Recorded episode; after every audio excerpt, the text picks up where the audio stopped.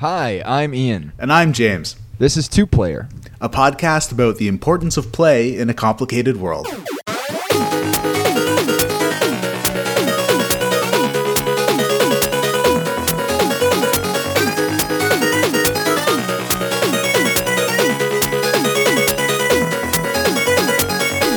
Today we have a, uh, special presentation. We got a a, uh, a guest speaker in to talk about the real and the hyperreal and get philosophical while talking about uh, uh, Baudrillard's uh, simulations and simulacra. So that's the theme. That's going to be coming up in about ten or fifteen minutes. Before we get into that, hey James. What have you been playing over the last uh, couple of weeks now? My my usual, still uh, playing a little bit of Overwatch. Played through the the Halloween event. Um, still playing through The Witcher Three, which continues to grow on me as I sink hours and hours into it. And I also picked up Heat Signature, um, which is a game I played in the beta for a little while ago, but it's from the the same guy that did Gunpoint, which was that sort of side scrolly detective gumshoe um, deactivate the security systems puzzle platformer type thing that was really cool. Um, I wasn't very good at it, but I enjoyed it, and so now I'm I'm into into Heat Signature, which is a a top down uh, starship boarding and assassination slash steal the object, um, either as a a silent ghost or a wrench wielding maniac type game, and uh, yeah, right. uh, yeah, Uh, that's cool. I'm uh, I'm on the website. I will say, their website is hot garbage. I mean, it's heatsig.com. If you're on your computer right now, you should go go take a look. And oh man, Oh, these guys! I'm wow, sure they yeah, designed some. I I'm haven't sure designed. to this website. This is really It's that. It's very. DIY. It's very DIY. It reminds me of the The- websites the, that game I is put together polished than the website. I'll with like with yeah with like sort of. I wonder if they did. They're like, you know what? I'm gonna do it old school. I'm gonna code the whole thing with HTML5. well, it's pretty much just one dude. Um, Yeah, and but th- this game uh, i think he brought in uh, a few more people but uh it's oh yeah it says right here the team yeah tom francis that that's the lead guy's name um and then he brought in some artists and coders and musicians um but yeah it looks. It's sort of. It looks like this sort of top down. Um, puzzle game seems to be his thing, right? He's got one called Morphblade here. Mo- oh, Uh, Morphblade. Oh, yeah, that's right. He did Morphblade too. Morphblade is also super cool. I have played that. Um, That's cool. That I like the design. Like it's, I gotta say, it's pretty aesthetically pleasing. Just looking at uh, some screenshots here. And in Um, addition to that, the the physics are very satisfying. Like the movement, the way that time slows down when you're targeting enemies. Um, there are some other time compression type effects. The handling of your little space pod is actually super rewarding. It's essentially just accelerate or, or thrust vector in a particular direction and the other control is match speed of target. And it like there's not a lot of uh, complex flying going on in the game but just like flying from your base to the different ships that you're boarding um, it it's a really good feeling game. Um, and it's got the whole resistance against um, the overlords themes going on which is fun.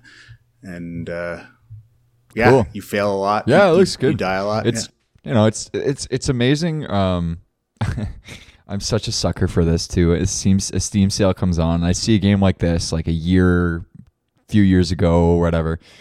Click, put it on my wish list, and then I'll get an email that says like, "Hey, you've got eight to ten games on sale today."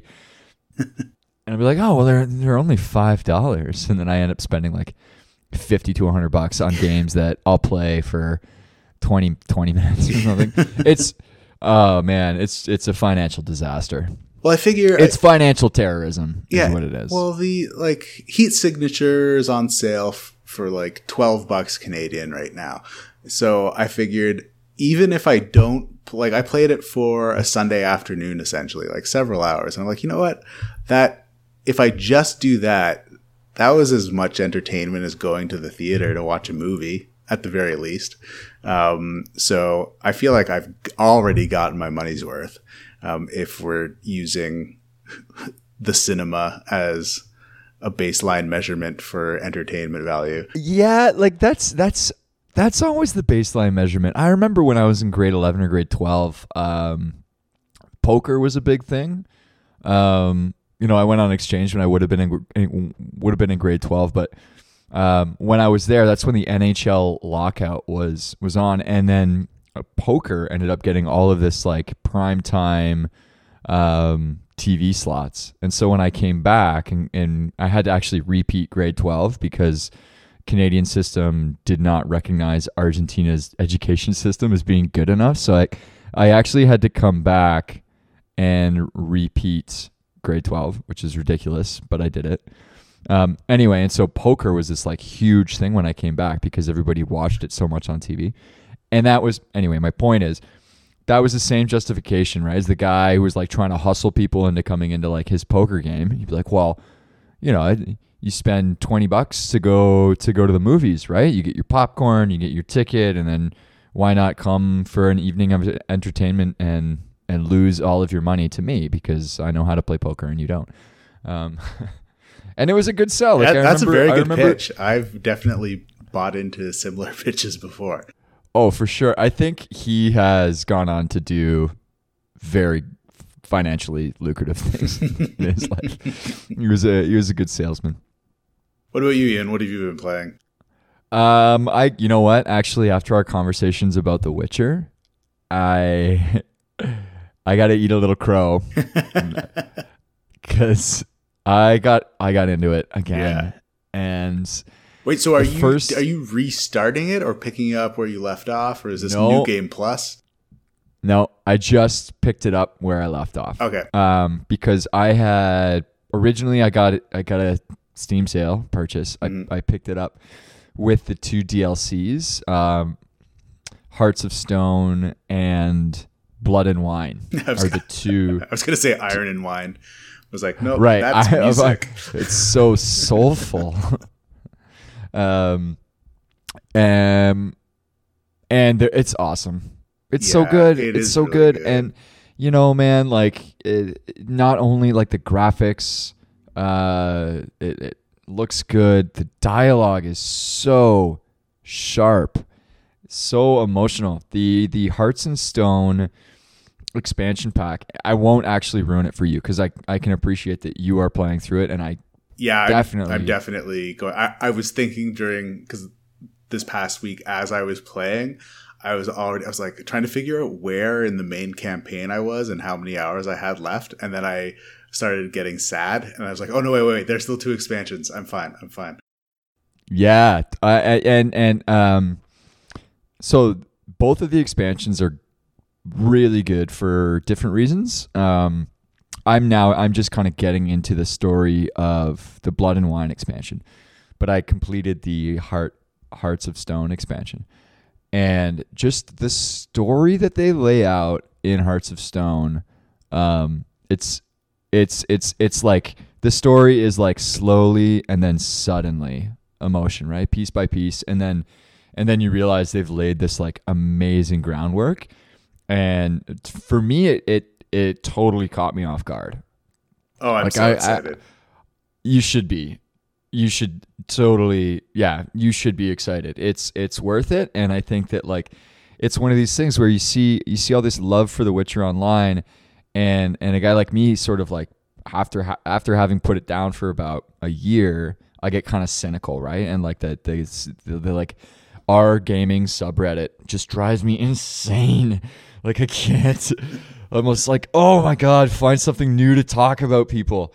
Um but then I go back, and sure enough, it's amazing. So have fun. Yeah, I will. I was. I. I did burn myself out a little bit last week. Um, I put in probably more hours than were healthy on a given day. So, but I feel like I might have recovered, and now you've got me hyped back up. So I think after our discussion today, I'm gonna boot it back up, and pick up. Yeah. I think the advice I would give you and anyone else who's going to play um, play The Witcher because there's a lot of side quests and some of the, some of the side quests I will say are very repetitious. But even Um, but even then, but- they're they're engaging. Like I like the story, and I like the vo- voice acting, and I like how ugly the peasants are. And Yeah, I dig it too, right? It's like not everybody not everybody is beautiful in the game. well, in, in fact, the only beautiful people are Geralt and the women. right. It- Yeah. Yeah. I mean, yeah, they do that. Everyone and I'm sure ugly. they do that. Everyone Yeah. else is ugly. You are the pretty one. This is your fantasy. Live it.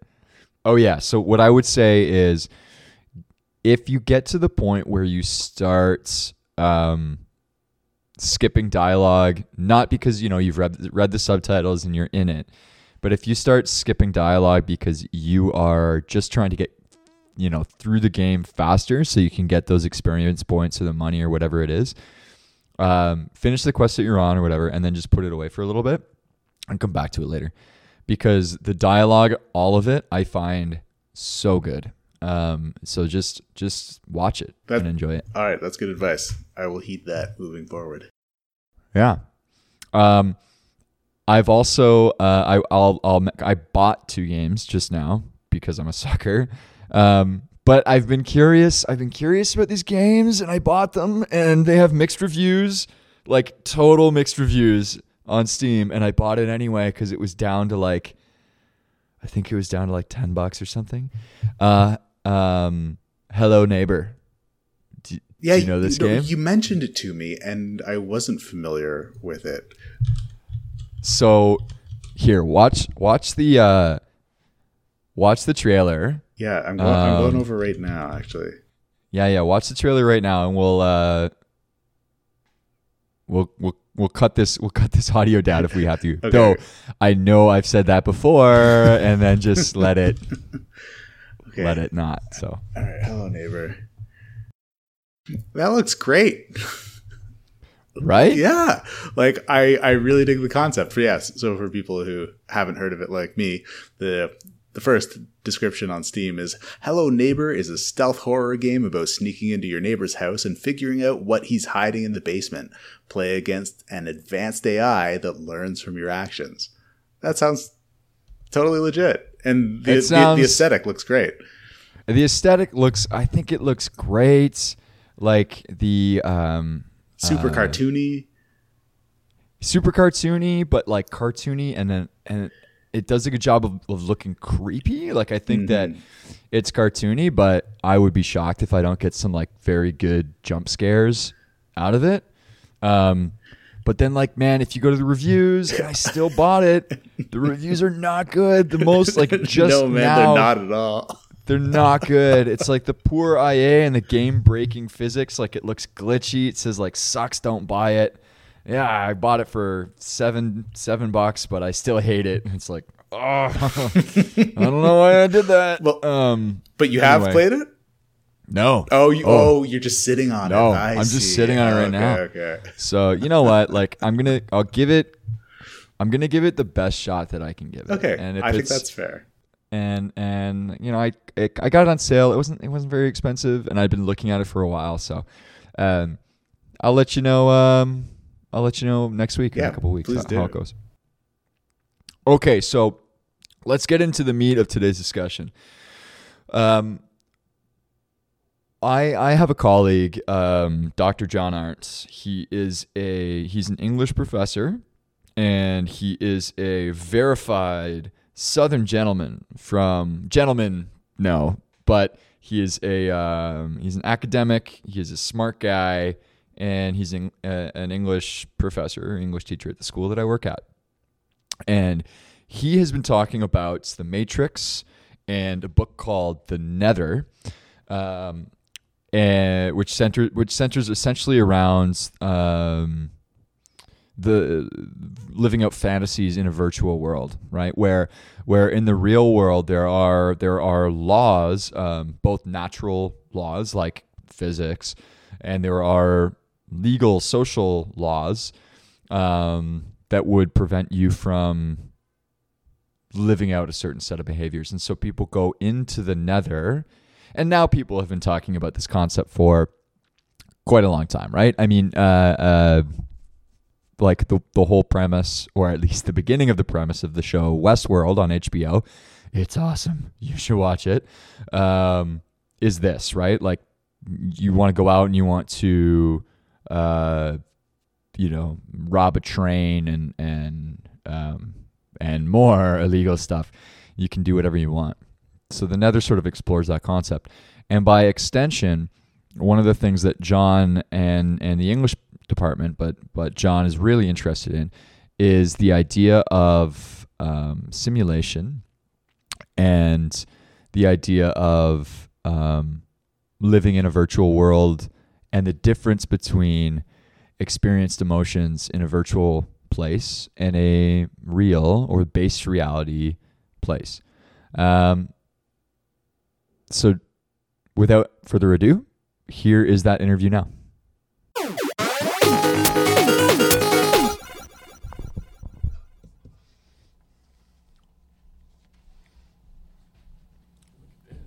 Yeah, all right. That's cool. All right. Where's your mic? We're good to So go. do I hold it?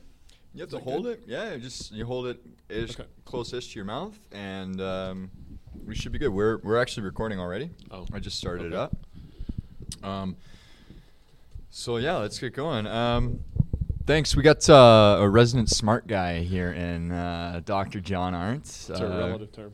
Rel- relative maybe, but smarter than me certainly on this subject. Uh, on this on this subject, um, and he has graciously agreed to come and spend fifteen or twenty minutes with us just to answer some questions. Um, right after we got our schedules uh, kind of slammed. Not that we're going to talk about that on the record necessarily, but uh, let me just I'll, I'll say ti time is tight, and I and I appreciate you coming in. Yeah, my pleasure. So you uh, you you suggested that we talk about the hyperreal and um, and Baudrillard on the podcast about a week ago. Yeah. Um, because we were talking about sort of reaching back to, as I remember it, beyond choices and the magic circle and decisions um, in game having real emotional consequences and, and sort of that that blurring of um, what's meant to be a simula- simulation um, blending into a real world experience. And so you you sent this article to our to our door, and Yeah. I thought it was really interesting. Um, and James and I both read it, and we don't understand a goddamn word. Well, okay. I, I, I don't know that I can offer much more in the way of understanding because there's a lot of it I don't understand. I understand less of it than I I don't understand more than I actually understand.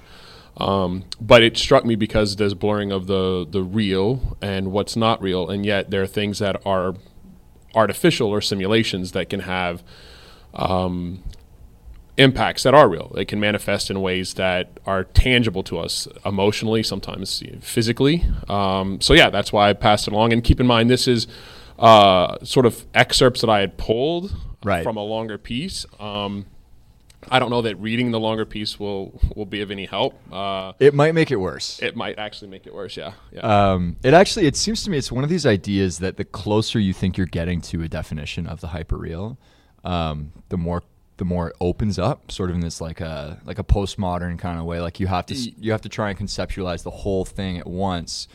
Um, otherwise, you might get caught up in. Yeah, and well, and and Baudrillard talks about how even that is is inaccessible. That that the illusion is not accessible. It's the illusion is as inaccessible as the real thing because without a real thing, you can't have an illusion of the real thing. So we're left in sort of this wasteland of the real. And and how do you know what's real and, and what's not? And I think we're at a really interesting moment in in gaming where the technology has come to the point where there are experiences that are more immersive.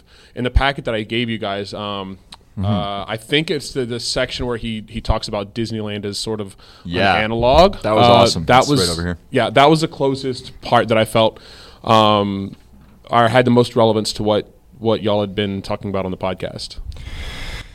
It's it's like you know we're aware of we're aware of experiences and emotions that we want, but we're not accessing those in our day to day or in the real, and so we create a simulation around the experience that we want. Yeah, or the simulation has sort of been created for us. Like we don't have a lot of autonomy, and at times whenever we're reproducing.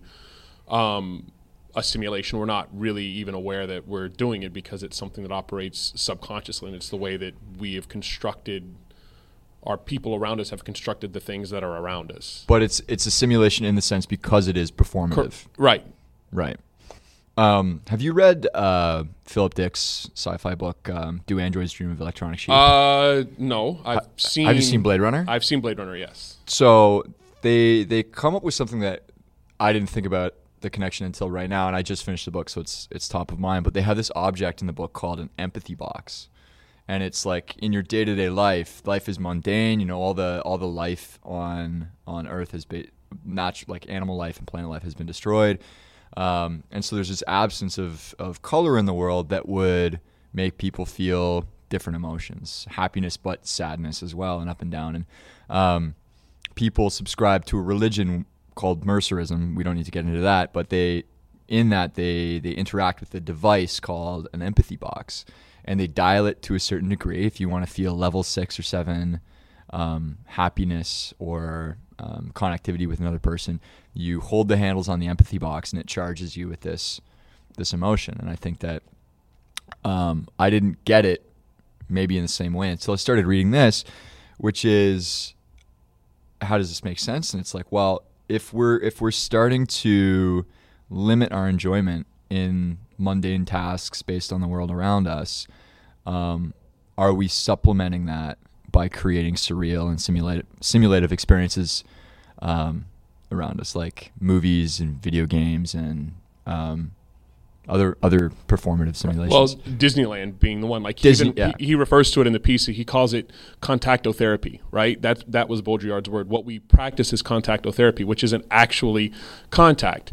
Contactotherapy is as real uh, as the hyperreal is real. So we replace the a real experience with this contact. So in Disneyland, what makes it what makes Disneyland appealing in his piece related to what you say is that we don't actually have meaningful contact with other people, but we are around other people. And there's, and he uses the word, I think, tenderness and warmth to describe Disneyland. And that's what we want. We want to go to a place where there are other people. It's the same reason I log into Azeroth. Um, mm-hmm. And in this environment that is created, it's ostensibly imaginary. And Baudrillard says, well, it's it's imaginary, yes, but the imaginary is set up to make everything that's not that's outside of the imaginary seem real, make Los Angeles seem real, when in reality it's not real. It seems more real because it's not Disneyland. Disneyland is encapsulated within something that is real. It is the imaginary within the real. And his argument is that it's really the imaginary within the imaginary. So if we take that analog of the limiting of human contact, yeah, I think we look for a place to replace that. Um, and mm-hmm. I think the greater the immersive internet experience. Um, the software games whether you're interacting through a first person shooter whether it's you know teamwork whether it's an massively uh, multiplayer online role playing game it's a lot of yeah replacement in the same way that the empathy box provides you with something a stimulate a simulation that is stimulation uh, the the emotions are real but the the thing that generates the emotion is not Right.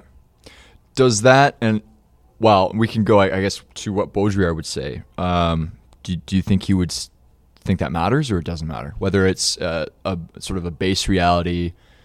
I don't want to call it authentic because why couldn't a simulated emotion or experience be authentic? But um, is one better than the other? Yeah, so uh, I, I don't know. I think this is where I would probably circumscribe my very limited understanding of of Baudrillard's work. Um, but I don't think that it really that the base acknowledgement of our realization, our prioritization of one is more preferable than the other, one is better than the other, is sort of beside the point.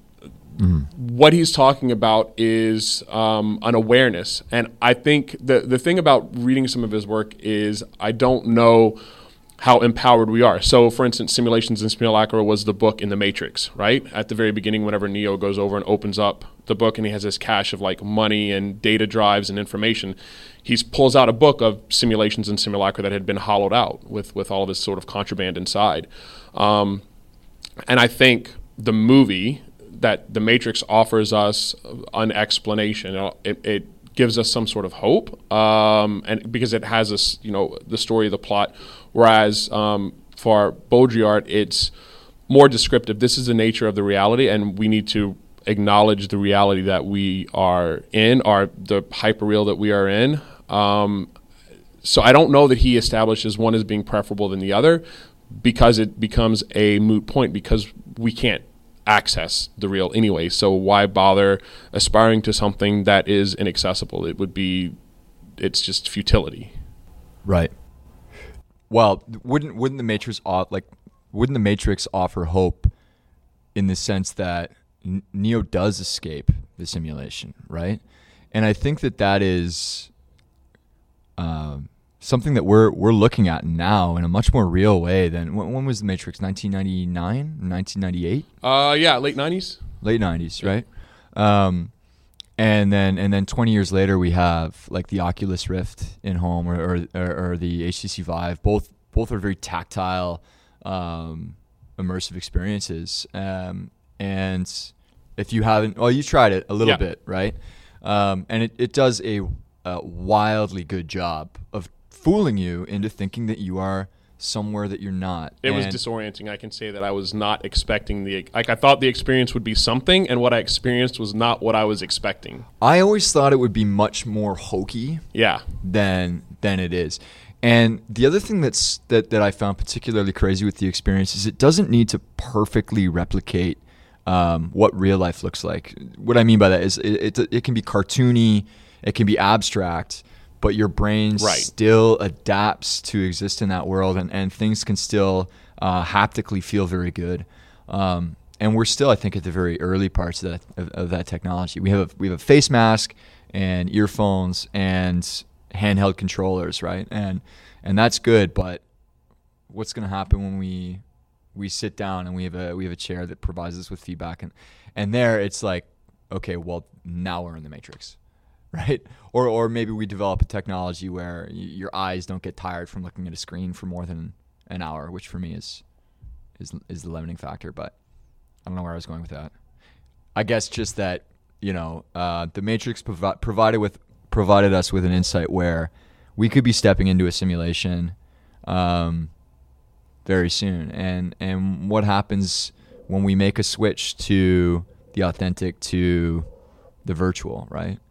Because that to me that's not even necessarily a simulation anymore. It's just a, a different reality, right? If, right. If you're living there and you're socializing and you're having sex and you're shopping and you're playing games or working or you could do your you could do your whole life sitting there and already that's possible but what if in five or ten years it's, it's actually comfortable? Right and i think it's the emotional elements of it. You mentioned going back to the empathy box and and in the previous podcast whenever you had talked about the uh, the vr girlfriend um, right yeah. and and what that represents and and how it mimics or, or seeks to evoke real emotions on a level that are that that have been what's drawing me to games prior. Um, mm-hmm. I mean, the reason why I got involved um, in video games initially was was you know it was it was fun. It was escapism, and then you realize later on, as more and more people are getting increasingly connected, it becomes um, a proxy for real social interaction. And it wasn't like I was right. I was living some sort of lonely, solitary life. Um, I was working on the PhD, wife, friends, all of that. Um, but it became this other place where I could interact with other people, and I found that those were really enriching experiences. And these were people that I got to know in real life. Um, and I found that going back to other games are really difficult to do. Games that don't offer that mm-hmm. strictly single single player. I know you have very rich worlds. I won't talk about my experience with The Witcher, uh, lest I incur the wrath that has previously been um, established on this podcast. Uh, but oh, yeah, actually, I have been playing through The Witcher for the last two weeks now, and uh, Do we? Do we? Are we avoiding The Witcher? No, no, I As just the trigger I, point here? No, I, I, I, the single player RPG is something that I played for a long time, and I, but I find it really difficult to go back after now my sort of reality, I guess, for playing a role playing game now includes other people and a populated world and other people's avatars moving and talking and interacting. Right. Um. So going back to those, I'm like, oh, where is everybody? It's like it's it's like being in like It's lonely, maybe. it is. It's being in? Disneyland where there's, you know, after hours, there's nobody there. It's still the same park. I can ride the ride. It's still really fun. I could, I would probably enjoy myself, and it's beautiful and it's striking and it's all of the things it is when it's filled. But it just, it's better when there are other people. Now I don't even know those people. Like I'm Yeah. filled with all these anonymous strangers, but there's something about sharing this imaginary space with other people where I'm like, oh, it's it's real. It's not imaginary because if all these other people are here, uh, it's not. And, and what I find interesting is that whenever I talk to people about their Disney experiences, I only have one experience to speak of. Uh, it's the adults who seem to get more out of it, and I think Baudrillard saw something really uh, socially relevant when he makes that observation of no, no, no, Disney's for adults because it does all of those things.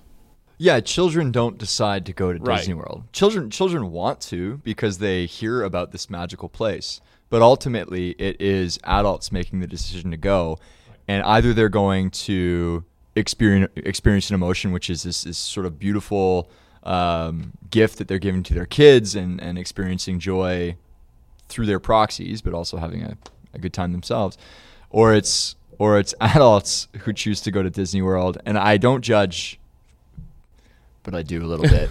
But Everybody whatever. does, yeah. Every I, I think everybody does, but Yeah. but it's it's. I'm sure if I went to Disney World tomorrow, I would have a great time because that's what they manufacture. Yes. Right. And and I think that as an adult, when you go, um, yeah, you are you are seeking to purchase uh, a particular set of experiences and emotions, and um, and they're quite efficient at delivering on that. Yeah, and I find that I'm drawn in the on the video game landscape because I, I don't want to make this like an amusement. I know this is not an amusement park podcast. It's the same. It's the same concept, Right. right. If we're talking about looking at a packaged set of emotions and video game, maybe it's excitement and it's adventure um, in something like The Witcher Three that you're purchasing, right? Um, as opposed to joy and I don't know serendipity or whatever that you get at Disney, Disney, World. right? Sorry, I didn't mean to cut you off. No, I, I was just.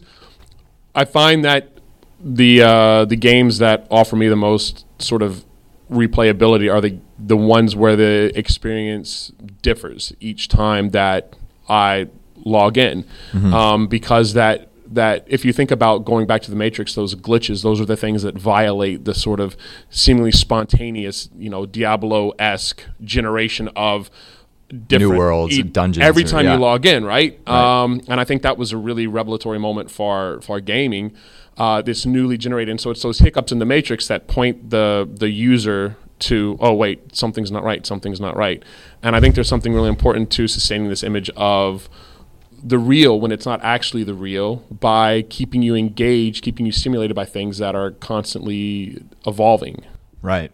It would keep it would keep you paying attention. Also, the idea of living in a VR simulation and understanding that something is just not quite right is terrifying. right right that Right, that like sort of off-putting nature you don't want that right It's very off-putting. Like you know, I think we've all had dreams, for example, where uh, you wake up and you're like, "Oh, well, I had this crazy dream, and you were there, and we were at my house." And then you think about it, and you're like, "Wait, that wasn't my house. It didn't look anything like it. It was the walls were green, and it was huge. And I don't live in a mansion, but in the dream, it was normal." Um, so okay i have one one last question and then I, we have to we have to roll out because yeah time is disappearing on us here. Correct. Um, if if with the the manufactured experience of the hyperreal right uh, we're seeking seeking real experiences and emotions that exist in a plane that is simulated um, because the outcomes in terms of emotions and experiences are real should we be and this is a classic mom question and I, I apologize for asking it because i think that it's been sort of solved but um, if we look at it through this lens, should we be more concerned about content in simulated experiences for users? Um, s- as being a generally anti censorship of most any form guy, I would say no. I realizing that this place could become sort of a virtual, and in some ways already a virtual wild wild west, where you know even stretching beyond games, you're talking about social media um, engagement and people generating things. Um, that are not true, that are inaccurate depictions of you know other people, um, other you know political parties, whomever, and then they have real life consequences. I do think that there's going to come a moment where the more immersive these things become, they have to be legislated, controlled, policed, surveilled in the way that we do what we what I I'm going to say is reality, probably to Baudrillard's chagrin. Um, that behavior is regimented, it is regulated. There are places in place, and as we get to a place where more virtual reality becomes normalized, becomes part of people's everyday um, experience, and then eventual elements of their reality or identity, uh, yeah, uh, as uncomfortable as it, it makes me. And, and how would you police that? Because I think that, that some of those, the, the people, the, the institutions that would be responsible for monitoring these things, my past eh, research dealing with the inefficiencies of the law enforcement system, for example, like I don't, I, I don't trust them to police this in real life. So to So what body do we turn to for this virtual space? I have no idea, and that's the thing that sort of scares me the most. A virtual body, maybe, right? Yeah, it's just it's a it's there's a vacuum I think that that is there right now, and um, I, if it's if the you know pardon the cliche, but the proverbial horse gets too far out of the barn, how how do you how do you catch up, and how far along is it? I don't now? think I don't think we put it back in. I think that's impossible. Right? Well, you can't, and it's you it's just have to. y- well, we just have to destroy all the servers on Earth or whatever, right? Like, there's some pretty pretty extreme measures would have to be taken. Um, well, thank you for for discussing the void with me here today. I'm gonna pass this on to James and let him have a listen, and then he'll probably disagree with everything that I said, and uh, I definitely he's gonna agree with your non censorship uh, approach. Yeah, no, I uh, well, look, I, I enjoyed it. It was an interesting experience. Um, I I don't know that I've done this really justice because of the the brevity of where we find ourselves. Like right now, as we're watching the minutes tick by, realizing we need to be someplace else very soon. Um, but you know, I, I think Baudrillard would sort of appreciate that. That is us succumbing to the structures of the reality that has been built for us by other people. Oh, nice, nice tie up. All right, thanks a lot, man. All right, Have a my good class. pleasure.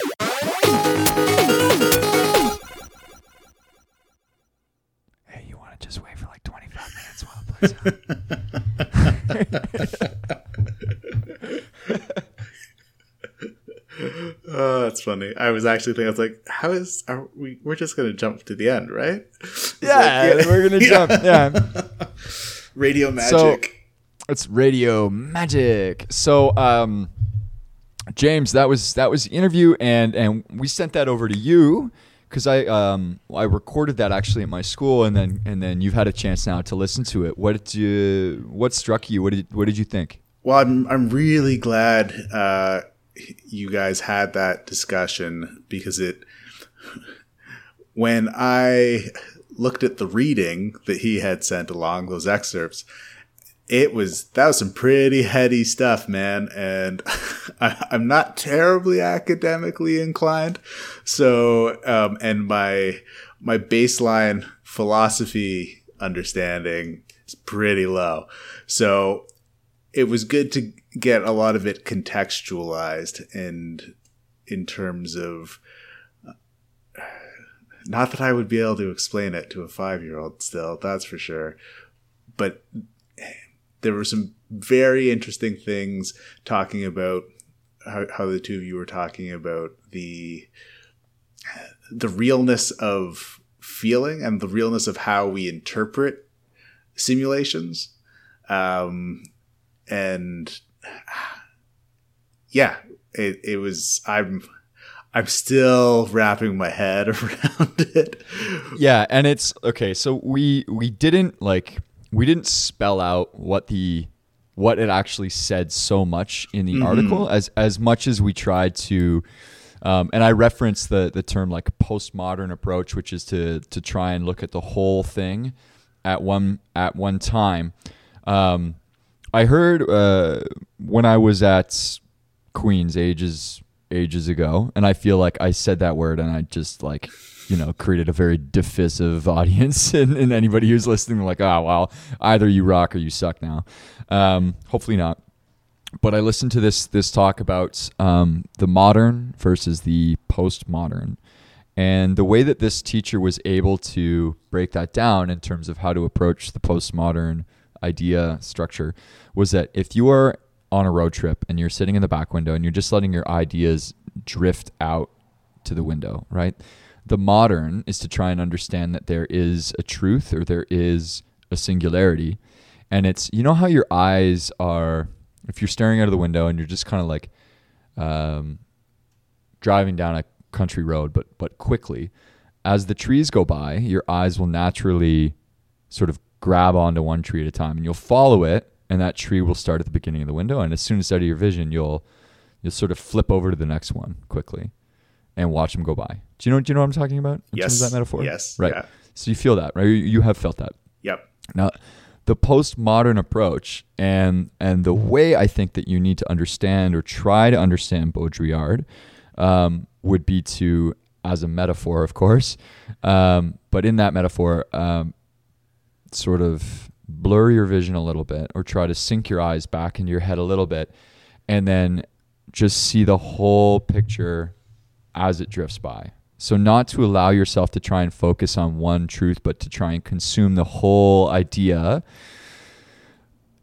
as as a as a one as a one thing, as a thing. Now, if that sounded smart, p- please understand that I don't understand a word, a single word that I just said. okay? Um, but okay, um, to get around the idea, the uh, the reading is very heavy. Um, the reason that we brought John in is he sent us a a article that starts with this sentence, singular sentence.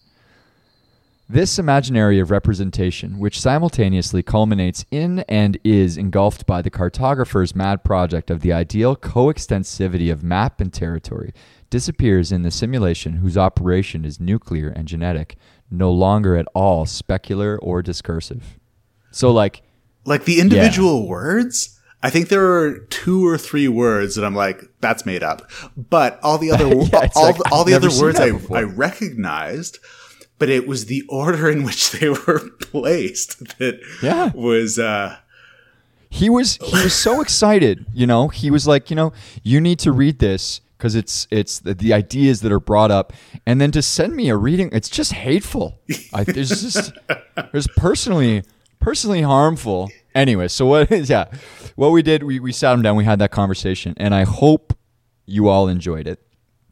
Um well the you, best part of that sorry well you ahead. guys were able to like distill some very some much more accessible ideas that and ideas that were presented in that reading um, but yeah you guys were able to to ground it much more um, in terms of talk and yeah discussing about the experience of disneyland um, the and your individual experiences with vr um, and the the one thing that the one example from the reading that I really appreciated was this idea of the perfect simulation not being a simulation anymore because it's impossible to extract it from or differentiate it from reality in terms of like a perfectly executed mock bank robbery where if no one else is in on the simulation everyone else in the world treats it as the real thing and the then it and- drops down into the actual level of reality yeah he says yeah Could you? I don't think we actually talked about that. Could you just? Could you could you spell it out? Um, Okay, yeah. So From the beginning, just take us through what that metaphor is, because I think it's really helpful. Yeah, so imagine that you want to you want to pull off an epic prank. And this prank is you're going to pull this prank on everyone at the bank on the corner. All the tellers, all the customers, all the bank managers in the offices in the back. So This is like every YouTube douchebag right now is, yeah. is like, oh, this is that's a great prank, and you're like, that's not a prank. Yeah, That's so- that's crime. so yeah, you get you get a well, yeah. Let's say you even get you get a a, a real firearm, but you load it with blanks. You have a plant in the bank, so someone who's in on this whole charade, and you get them wired up with squibs so that you can simulate shooting them and blood will explode from their clothes while this is happening and you're just you're incredibly convincing um and so I love that that detail is not in the reading. At, it's not in the metaphor. You are just running with it. yeah But I love it. yeah it just Paint me a word picture, James. Yeah, think of everything you could do to do to demonstrate the this ideal bank heist, but it's it's not a heist because you're not actually planning to to steal money. You're not actually planning to kill anyone, and you don't have the capacity to kill anyone. However, because everything that you're communicating to the outside world is that this is real and there's a veracity to your actions and all your actions are they're codified and people understand that code to mean this bank is being robbed they're going to respond in in kind and the police will be called the emergency and task the, force will and respond the police will respond on, you know, they Yeah. to them. The idea is is if it's a simulation, if you're playing a game, right?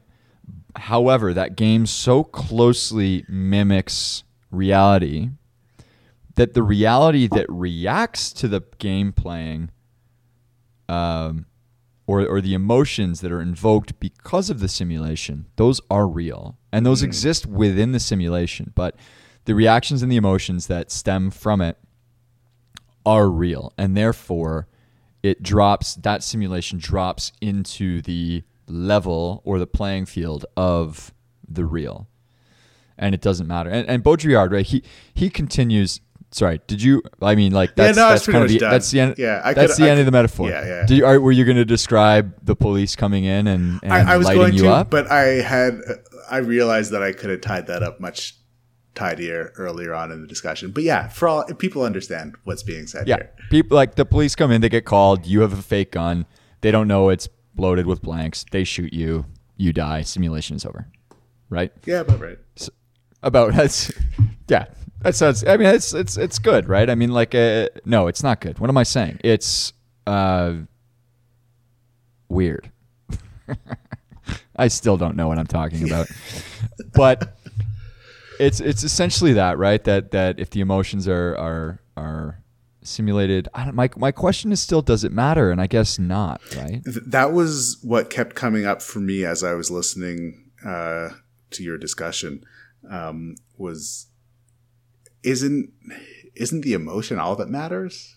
Like really?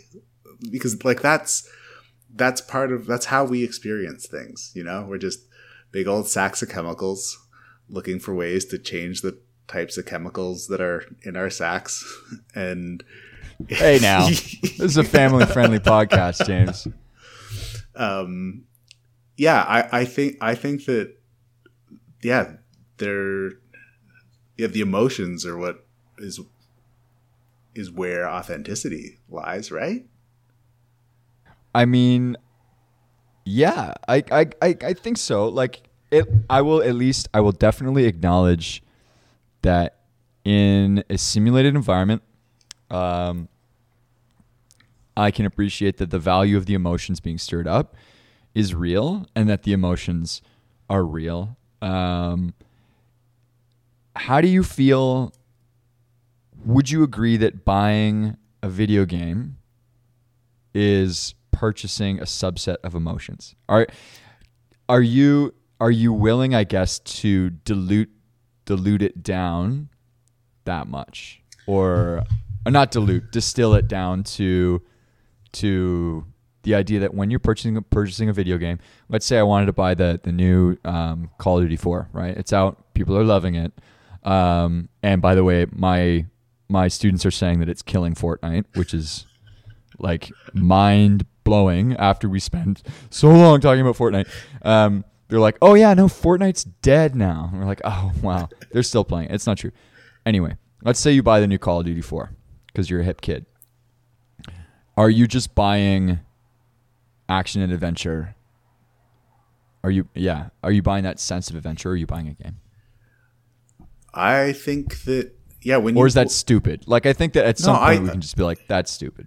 No, I, I think that yeah, I'm I'm looking for an experience, and sometimes I don't know exactly which emotions and which responses are going to be packaged in a given experience. Um, but I have I usually have a pretty good idea, and that's usually how the games are marketed as like they they, they let you know up front usually.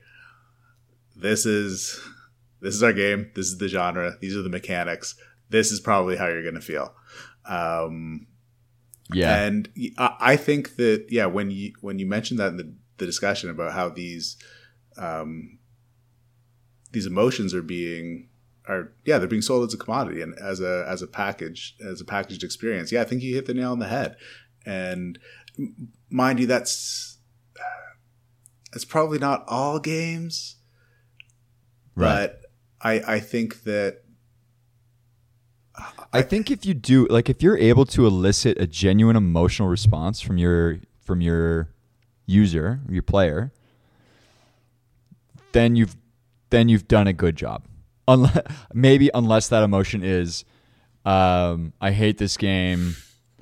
It doesn't work. It's not doing the thing that I want it to do. It's a broken game. Like when I play Hello Neighbor right after we're done this call, and it glitches out, and I'm not like fe- I'm not feeling scared because he's a creepy guy, and I'm sneaking into his basement to figure out what the real mystery is. I'm just frustrated because the twenty or ten bucks that I just spent is on like a broken toy.